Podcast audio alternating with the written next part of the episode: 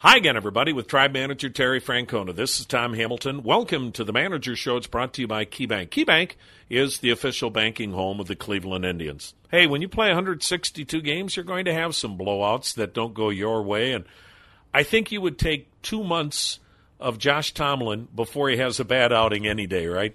You're right. And it happens. And you got to try to keep it in perspective. Uh, I know he was disappointed because he felt like he had really good stuff coming out of the bullpen and he was commanding and in Josh's mind, he can't let that happen. That's because he's pretty conscientious, and you know, Josh is a pretty rare guy, and I mean that very complimentary. Um, you know, the one inning, it, it, had a chance to get out of there with three. It ended up being five, and it got away from us from there. Those things do happen. The good side of it was we got Merritt in the game, which we really wanted to, and he pitched well enough where we just went to Cody to finish the inning because we wanted to so, in a number of ways, it helped our bullpen. It was immensely good for the kid. I mean, we, we ended up sending him back to AAA, but we really wanted to get him in a game. He pitched, he did well. Now he goes back with a good taste in his mouth. He can get back in his routine of being a starter. Um, we brought up we brought up Armstrong just to help our bullpen, just in case something happens and there's an early exit. We don't want to do something to our bullpen that you can't fix. Terry, you've been around this game forever. It is amazing to me. You just said Josh Tomlin felt great coming out of the pen.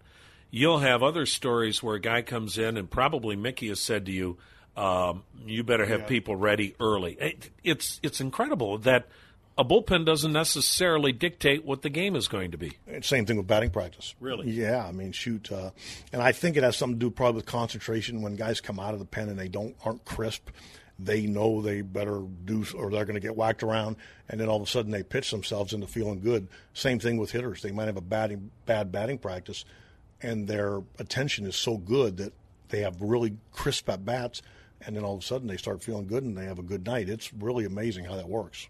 Speaking of good things, Carlos Carrasco, he is going to start against Kansas City, correct? Yeah, and that was kind of the plan all along. We just want to do it appropriately. And by that, I mean let him go through his progression with our medical people.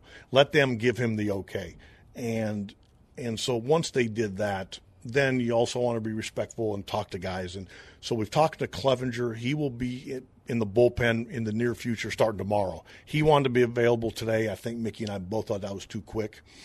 Um, and then we'll certainly keep an eye on Carlos you know, probably around 80 pitches. But I think the game when his legs will tell us how he's doing, and then we can figure out if we want to piggyback Clevinger or if we want to go to other guys in our bullpen. You mentioned Clevinger. Is this a guy that could stick here and work out of the bullpen?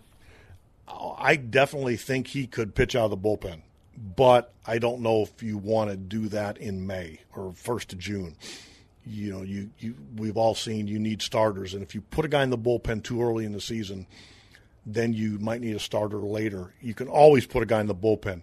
That's something I think we've talked about maybe for later. I don't think we'd want to commit to that this early in the season.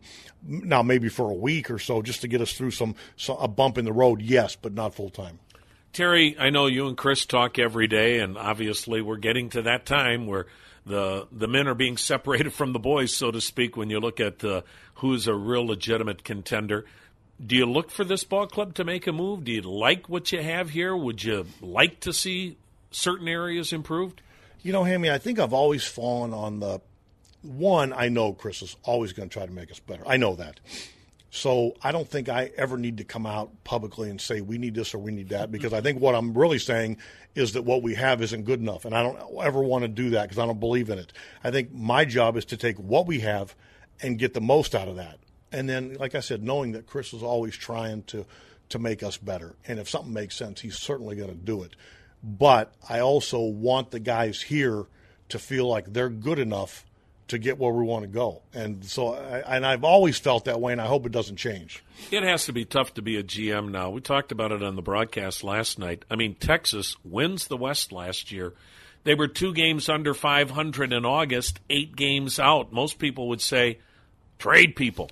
It, it is it is tough because you're not just, you know, as a manager, you want to win tonight, bad, and as the general manager, you're you're the caretaker of the organization and you got a lot of people pulling at you, telling you what you should do, what you shouldn't do. I give Chris a lot of credit, man. There's some so much patience there that, you know, if I look back at some of the conversations we've had, he's always been the voice of reason, which is a good thing. And I can't tell you how many times, more often than not, it's a good thing we listen to him.